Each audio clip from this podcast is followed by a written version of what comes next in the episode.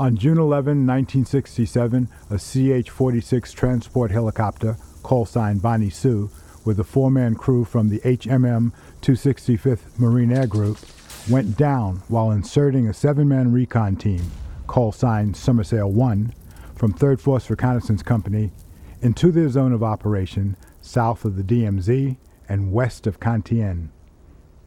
All aboard were killed, and their bodies never recovered.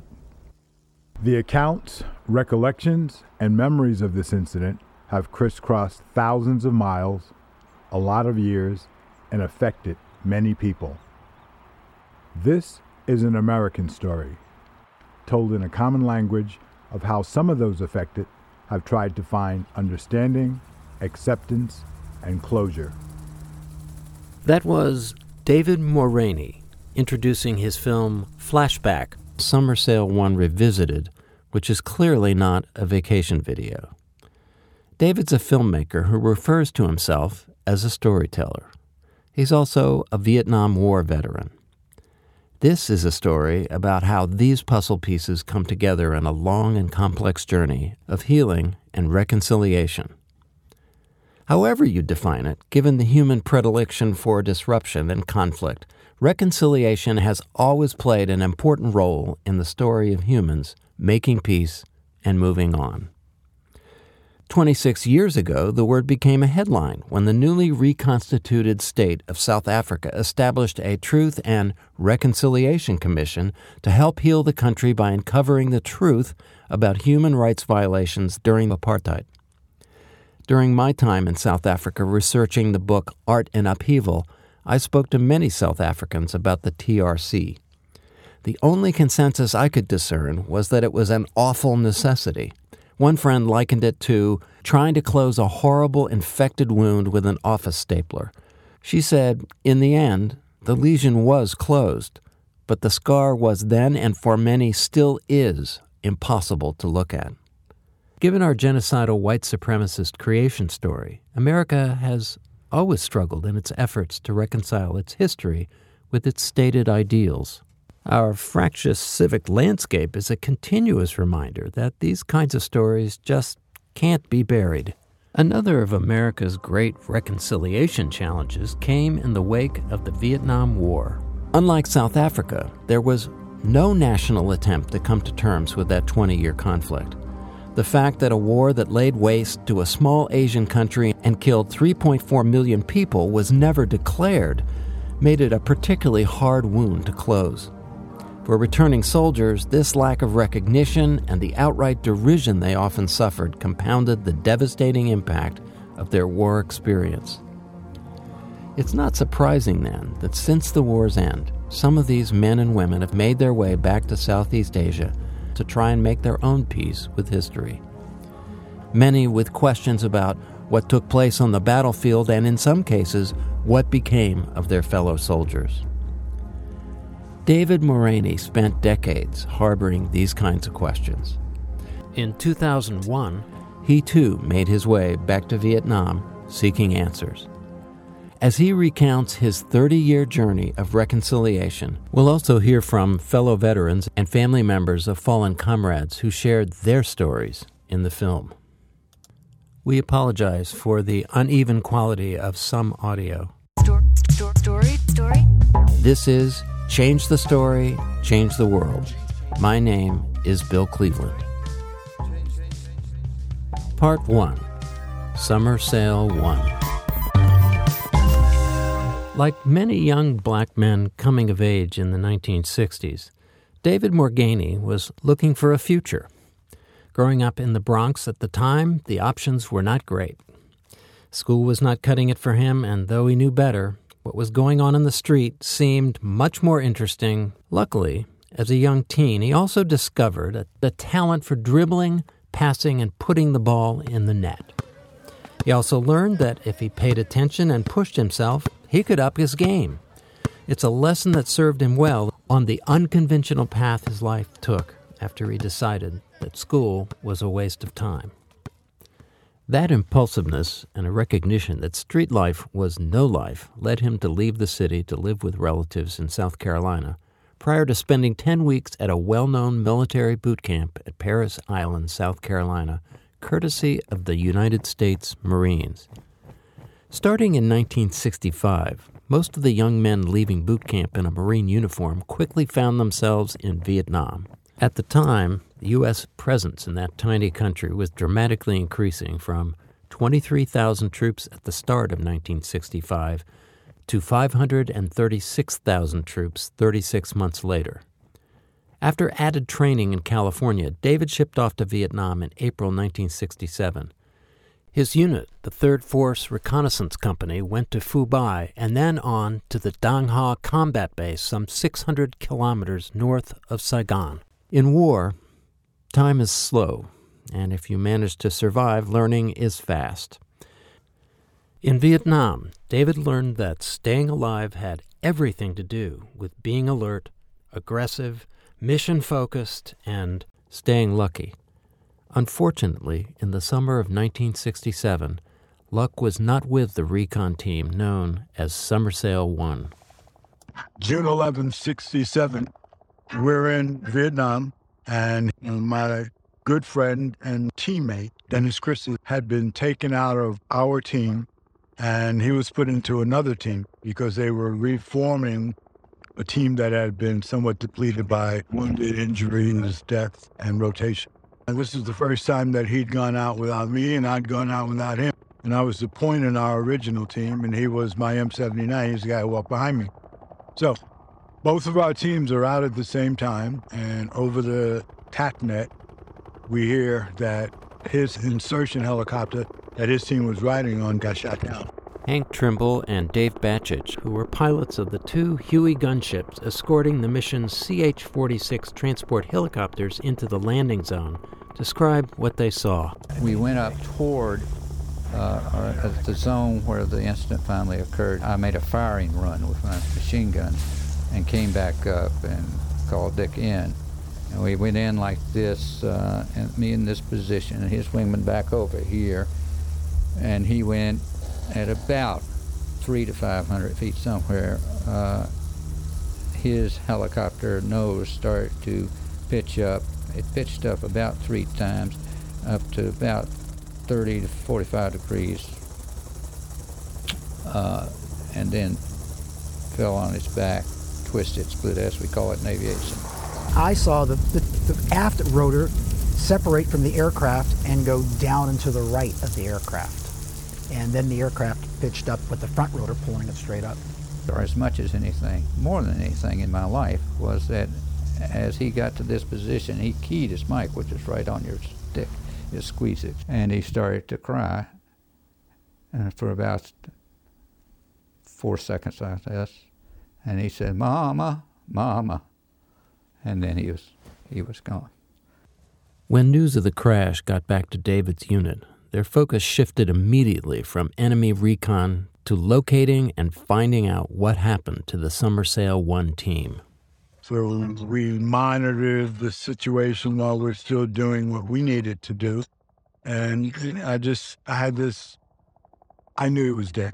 So there were all kinds of scenarios that were being floated because nobody could get to the choppers, that possibly people jumped when they got closer to the ground and the canopy kept them from being killed, or the chopper hit something, you know, and guys were thrown out of it. You know, very unlikely. We sent in a reactionary force. The grunt sent in a reactionary force. But where they were going in, that zone was in the middle of the D, and everybody who tried to get in there got blown up and trying to get to the site, and it was never accessed. So the closest they got were where they could look at the area, which is brush, jungle, and all of that shit, through binoculars. Nothing. Not on. So these bodies were never recovered. As I've shared, Summer Sail one is about more than the tragic death of eleven Marines in the grass-covered hills of Quang Tri Province in the former South Vietnam. It's also about the long tale of grief and unanswered questions that followed from that tragedy for the families left behind. A painful journey that began with the kind of news that every military family dreads. My mother was home alone uh, when she got the initial news. And my dad was out of state on a hunting trip. And it was their uh, twenty-fifth wedding anniversary.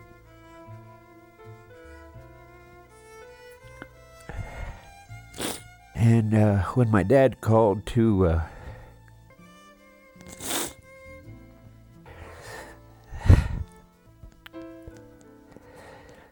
to wish her happy anniversary,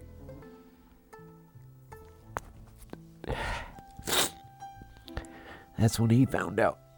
They were t- uh, told initially that, that the aircraft had gone down and uh, they were listed initially as uh, missing in action, M I A. That was Craig Christie, David's lost buddy Dennis Christie's younger brother. Around the same time, Don Havranek, who was just fifteen, and his mother Arlene received the same ambiguously disturbing news about his brother Michael's fate on Summer Sail one. Me and my brother Bill, we were down in Moody's Café. That's in Lynch, Nebraska, with our cousins playing pinball or some darn thing. We, one of our cousins come in and said, "Get yourself up to your grandma's house," and uh, she just block up or so. And there was my Uncle Delbert and my father. They told me Mike has been shot down and he's, he's M I A and he's just, they don't know what happened yet. We didn't really know. We, well, he's all right. My mother was writing letters to everyone. Where's my son? And then one Sunday, some dressed-up Marines. I saw them coming down from the car to the sidewalk to the house. And I just thought, oh no. And Ray went to the door, my husband did, and I just knew that they said, your son is, I don't know, how did they say that? K I A now, I guess we would call it. Oh, then all of a sudden we got a deal, well, he's K I A, well, where's, where's his body? And we got no response. We were just lost. It's like Michael was lost. We were, we've been lost, I think. I really feel my family's been lost. Back in Quang Tri Province, David is having similar feelings of grief and dislocation. So by the end of the day, I'm feeling really shitty. I'm just morose, I'm angry, a lot of different emotions. So I promised myself that I wasn't going to get killed there. I was going to make it home. And when I got home, I was going to find his family and tell them what a wonderful cat this dude was. And that was my promise. So that was June eleventh. I came home June sixty-eight, and the world is different. King is dead. Kennedy is dead. Everything's ablaze. Just, it was horrific in its own way, but not surprising. And I'm angry at everything and everybody. And I wanted to get out of the Marine Corps, but I still had almost two years left to do. When he does leave the Marines in nineteen seventy, one of David's first impulses is to fulfill his commitment to himself and his buddy Dennis's family to bring some kind of closure. But it's a struggle that lays bare his reluctance to revisit and re-examine his own war story.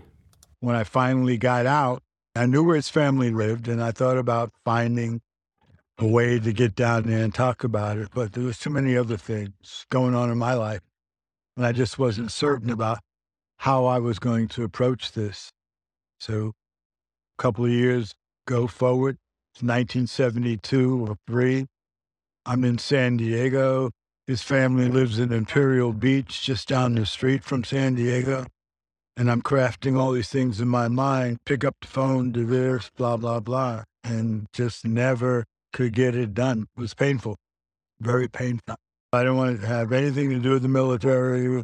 I was glad to be at school. I was a single parent. You know, I was doing all of that.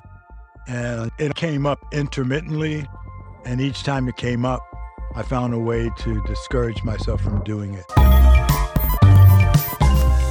Part two, moving pictures. So, uh, I had these cameras that I, I bought for my mother and my aunt from my time in Vietnam, and I wanted to really develop my skills in using them. They, these were single reflex cameras, and they were pretty sophisticated. I was really excited. I was in a new place in San Diego. It was just great.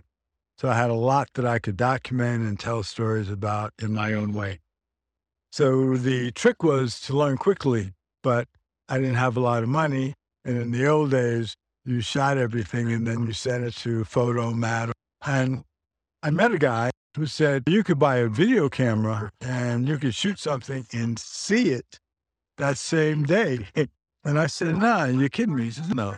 So I checked out the uh, video programs at my school. And that's how I really got into it. So I'm an anthropologist, that was my field of study. So I thought about being a film ethnographer because that would be the perfect job, traveling around the world, documenting how people lived. And that's what I was going to do. True to form, as David's life is coming together, he hits another bump in the road that, as he put it, really took him out of his rhythm and put all of his plans on hold. But you never know what can happen when new, unexpected rhythms emerge, particularly as it relates to dealing with unfinished business. Things are coming together. I was in the intern program, and I was almost about to graduate, and I was going to be placed at the University of California. And my mother informs me that my father is is dying. In fact, he was in the hospital in a coma in New York. And he and I had not had a great relationship for a long time. He and my mother separated when I was twelve. The last year in, in the house was rough on everybody. It was abusive and just some other things that contradicted wildly with the way that I was brought up. My expectation made me very angry. But I had a decision to make, and my decision was I was going to New York, and I was going to spend as much time with my father as I could. He was in a coma, and there was no guarantee that he was actually going to come out of it or live. But I had to go. So if he could spiritually feel I was coming, that was good. If he couldn't, that's okay. So I got there. Uh, he was in the hospital. Uh, I went through some things with the nursing staff, and then I became like the nurse's aide. So went on for a while, and in a couple of weeks, he came out of the coma, and he was really surprised that I was there. Yeah. So I spent several months in New York, and I was doing for him what he did for me. So I'm walking him around, taking care, cooking, the whole thing. So it was a great experience. David's reconnection with his father was, in a sense, also a reconciliation with himself and his dreams. The time he spent as a caregiver for his dad allowed him to get clear about what he wanted to do with his own life. It also gave evidence that confronting pain could be healing, and that you could come out on the other side of a fearful reckoning, not only in one piece, but the better for it. Prior to coming back east with his dad, David had completed a few film projects at the University of California at San Diego, where he would eventually graduate. The experience convinced him that this was the direction he wanted to go. Film was both a way to tell his stories and a viable career. Unfortunately, it also had a catch twenty-two. You couldn't get a job without a track record, which in film is called a reel.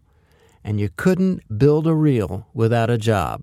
Fortunately, he caught a break. I'm at a crossroads trying to figure things out, and I remembered the promise I made to myself. I still feel very strongly about telling stories, telling my own story, helping people tell their own.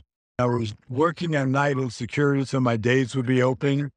Bought a little um, V H S camera package. So I was shooting things, practicing and editing and doing those things that I was learning how to do myself.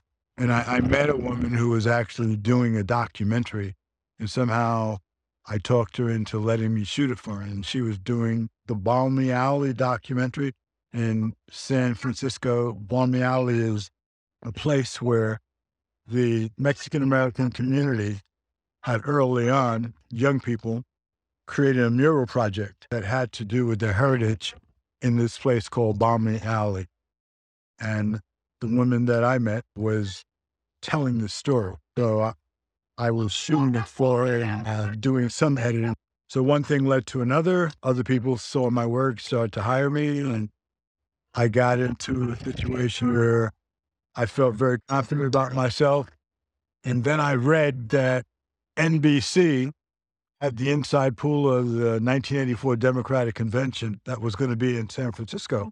So now I got a reel and uh, I'm feeling legit. So one thing led to another. They came out to do the site survey early on, and I had the interview and I got hired. Over the next decade, David was able to leverage his good fortune into a real career making documentary and commercial films. Despite this success, David's sense of obligation and unfinished business with the war persisted. Then, in the early nineteen nineties, he recognized that his talent with a camera could also help him deal with his own incomplete story and contribute to his community. Opening himself up to this also helped him nudge the emotional logjam that had kept him from confronting the pain and confusion of his Vietnam experience. So fast forward, many years later, I'm in my career. I'm working, doing commercial things. I'm doing corporate things. And I, I made another promise. I said, every two years, I'm going to do something for myself. I'm going to tell a different kind of story. I'm going to produce something that has to do with my sensibility in my community. And basically that was how it happened. I went to my first military reunion. I started to get back into contact because I was finding some of the people that were out by that time that I knew, and I'd gone to a reunion. I'd broken the ice. I was still tight with some of my partners. You know, I'd go to Washington State, up to Kamano Island. That's where my point was when I became a team leader. I'd go to Hawaii. That's where my first primary communicator lived, and we'd hang out. And then I, I started my company in ninety-seven. We got the internet in my office. It was the embryonic net. And one day I just happened to find this entry that was addressed to one of my other friends who had been in a different team. His name was Eddie Delizant. And in the subject, it was Summer Sail, the name of the team that Dennis was in. Dennis Christie is my friend that, who was killed. And it was from a D. Havranek. And Mike Havranek was one of the other kids on that chopper who were killed. So I knew what it was. I opened it up and read it. And Eddie Delizant had been going back to Vietnam for over ten years. He'd learned to speak Vietnamese, and he was actually not officially, but adopted by a Vietnamese family who were looking out for him and helping him. He had gone to Vietnam the last time, found the crash site. So they were initially, everyone was K I A, bodies not recovered. So by the time that I'm talking about this discovery on the internet, their status had been changed. So they were now missing in action, bodies never recovered, as opposed to killed in action, bodies not recovered. So Eddie had found the crash site, did a Buddhist ceremony himself, took some pictures, came back to the States, wrote an article. The article was published in one of the battalion reconnaissance newsletters. Don Havranek was living in Helena, Montana, and he had become best friends and on a mission with Craig Christie, Dennis's younger brother. Both of these were younger brothers of the Marines who were killed. Both of them joined the service after listening to all of the, the anguish that their parents had gone through for years while they were younger. They both intended to go to Vietnam to find their brothers. Now that they were missing in action, there was some hope. Here's Don Havranek reflecting on his own incomplete story with his brother. My dream has always been to find my brother. I could never get it through my mind that he was just vanished off the face. I knew he had to be somewhere physically. He has to be somewhere. And I could never have that realization till I was afforded this opportunity to go visit my brother. Me and Craig Christie have always been very close together. Both of our brothers are together. Part three, Dong Ha. As David found out more about this prospective Vietnam sojourn, he began to think about his own unfinished business with his buddy Dennis. He thought about how the families had suffered, and despite the many years that had passed, their continuing need for closure. From the emails that had been forwarded to him, David gathered that the younger brothers, Don Havranek and Craig Christie, had asked Eddie Delizant to join them in Vietnam and guide them to the area of the crash site. Learning this, he wondered if his on-the-ground experience and his filmmaking skills could contribute in some way, possibly to document the journey for the family members who couldn't be there. He decided to call Eddie Delizant to get a better sense of the unfolding plan. Eddie made it clear to David that their destination might be off-limits, particularly for visiting Americans. He said they needed to keep a very low profile if they had any chance of getting in and out unmolested. Bottom line, he did not think it would be prudent for David to join the group. David understood the delicacy of the situation and decided not to press his case. I accepted that I wasn't going to go after that initial phone call. And I went home that night and thought about it and just didn't rest well with me. So I called him again, and he told me that where they were going was a, a sort of quagmire. They had to sneak in because the Vietnamese Communist Party controlled it. And they were having issues with our government about a lot of things. And one of the prizes that was dangled was recovering of bodies that were in the D M Z. I remember. His point was that they wanted to be as low profile as possible, not to be discouraged or turned away.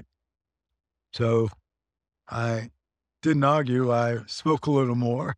Then he said, I'm going to let you speak to the brothers. So I called, told them who I was and what I wanted to do, and they just said, welcome aboard. Here's Craig Christie describing how that trip finally came together in two thousand one. Don and Eddie uh, put this trip together.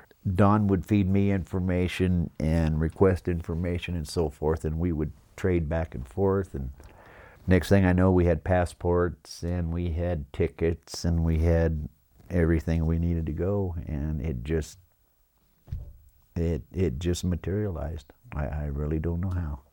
David, too, was surprised. He understood how extraordinary it was that Don and Craig had invited him on their very personal pilgrimage, a quest that was, in many ways, a leap of faith for everyone involved. He resolved to keep a low profile. I took small gear package. I'd never met either of them, so it was an interesting time there.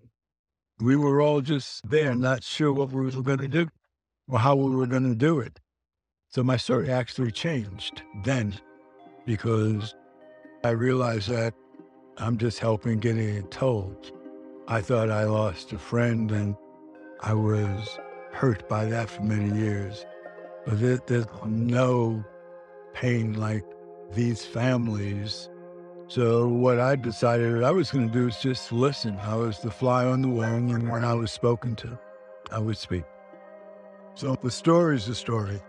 So my job is to help by facilitating whatever it is that they needed to do to get this story out.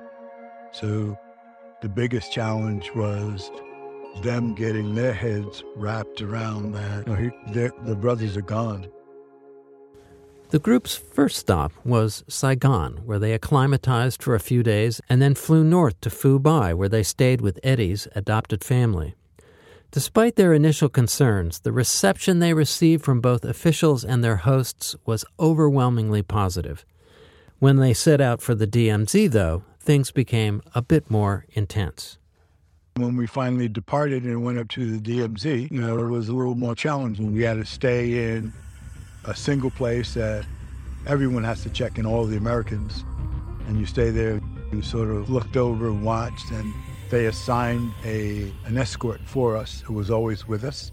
If we wanted to go into D M Z at any place that wasn't authorized except the town of Dong Ha. But it all worked out. We found the crash site. Eddie knew where it was. We accessed it the first day we actually went out. And that was a bit of a surprise. We thought we were going to have a lot more resistance, but we got there. And we decided we were going to go back the next day and go down into the crash site. So I, I had a camera with me all of the time. So, you know, it was just a, a matter of going down, letting the brothers understand that this was their final resting place. As it is shown in the film, this moment at the Summer Sail one crash site is very intense. Don and Craig are on their knees in a grass-filled depression at the base of a gentle slope. There's no talking. Just the sound of K-bar knives tearing into the hard, ginger-colored earth. It's tough going, but they manage to create a two-foot square about six inches deep where they nestle a plaque and two bottles of liquor, one on each side. Don looks at Craig, who nods. Perfect. In short order, the small memorial is covered over with dirt. After a few prayers and a short ceremony, the brothers sit in silence, reconciling with the finality that their brothers were gone. As they get ready to leave, Don rips a handful of the waist-high elephant grass surrounding them and hands it to Craig, who stuffs it into a plastic bag and places it into a backpack, resting on the ground. Part four. Coming to Terms. For Craig Christie and Don Havranek, their pilgrimage to their brother's final resting place seemed to bring some clarity to the murky war story they had lived for most of their lives. Don's word for it is peace.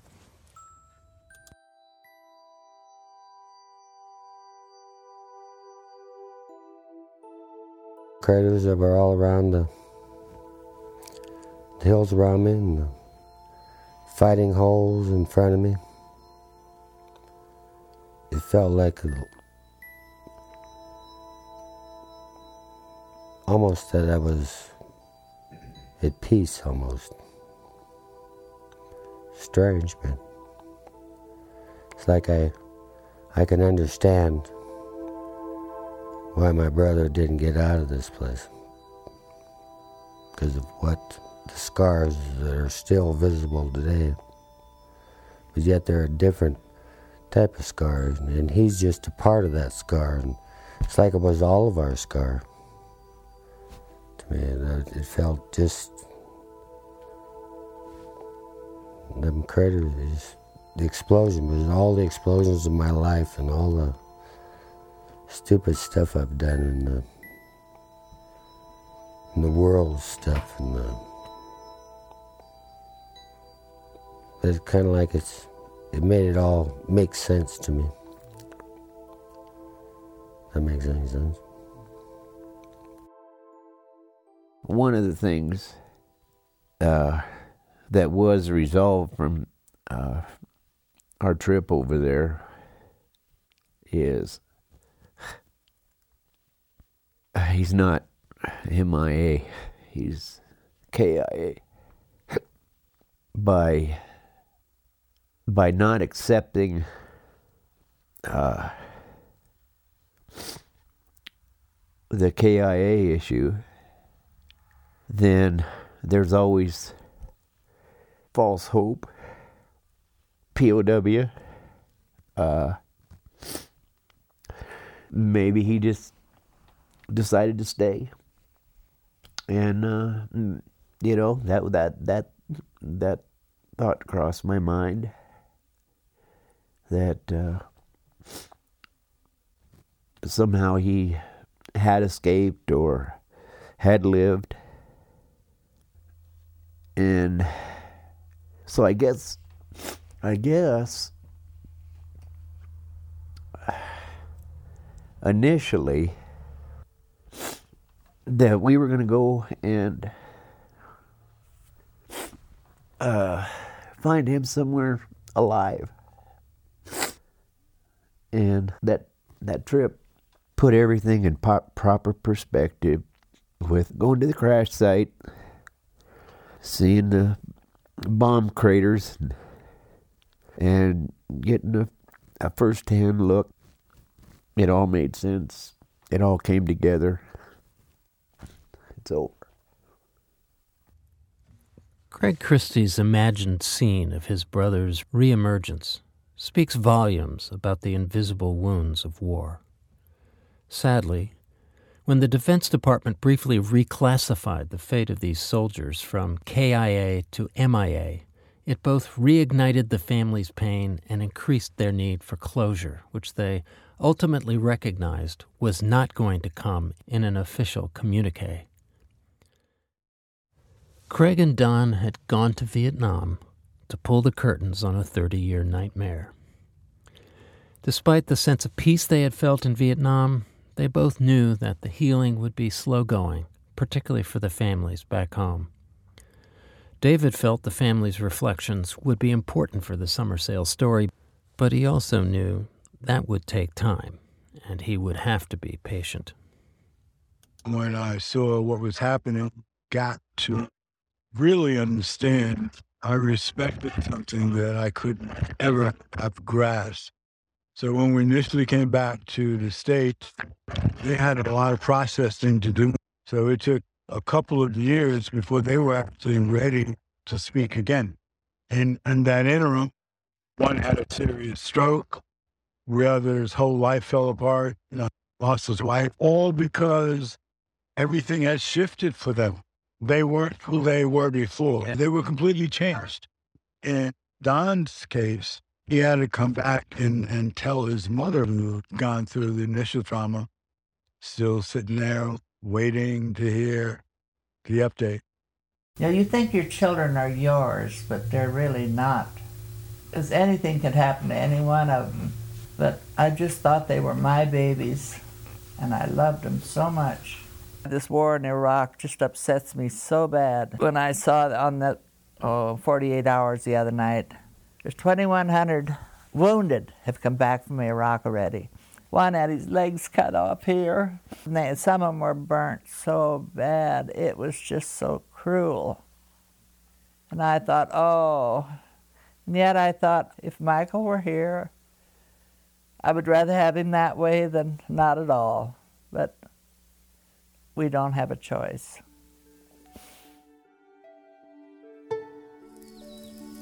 Many believe that when the guns fall silent, the war has ended.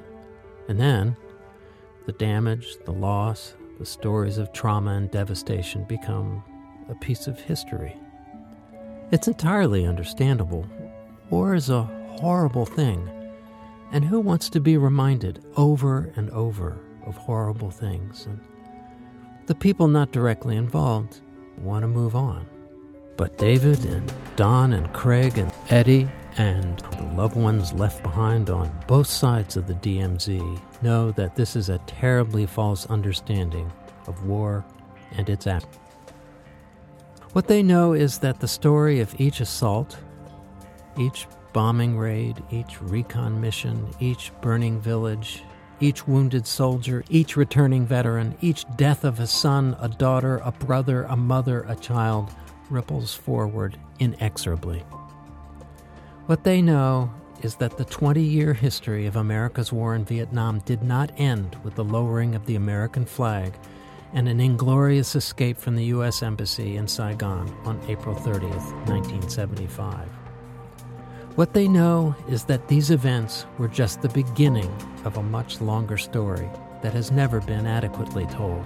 Hopefully, David's film about these young men fighting a war and their families trying to make sense of what happened in that war is one small step in the direction of changing that narrative. I think what really has been part of my goal and, and my reasoning was that I was always affected by stories. I was told stories in ways that were supposed to be instructive.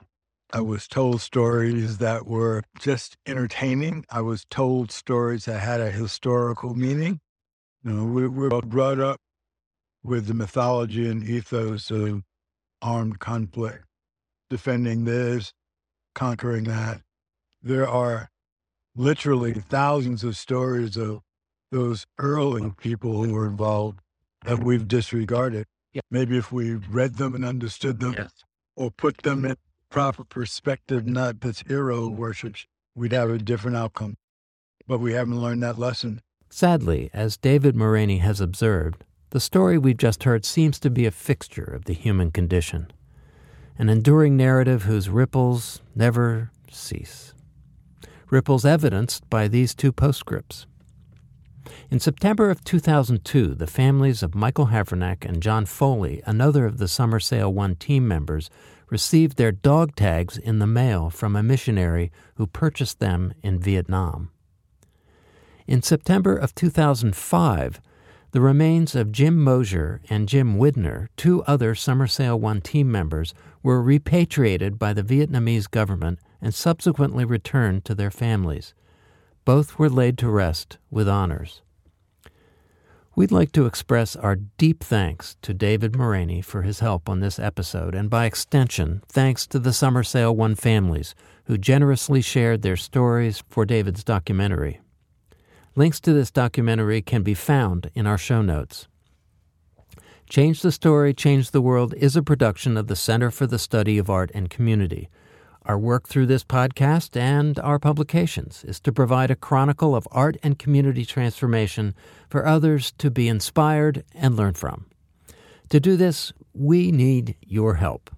So, to all you listeners, thanks again for your eager ears, and a shout-out and a special thanks to Judy Munson for her genius musical contributions and Andre Nebe for his text editing prowess. Store, store, for this episode of Change the Story, Change the World, our fiftieth, by the way, this is Bill Cleveland saying, stay well, do good, and spread the good word.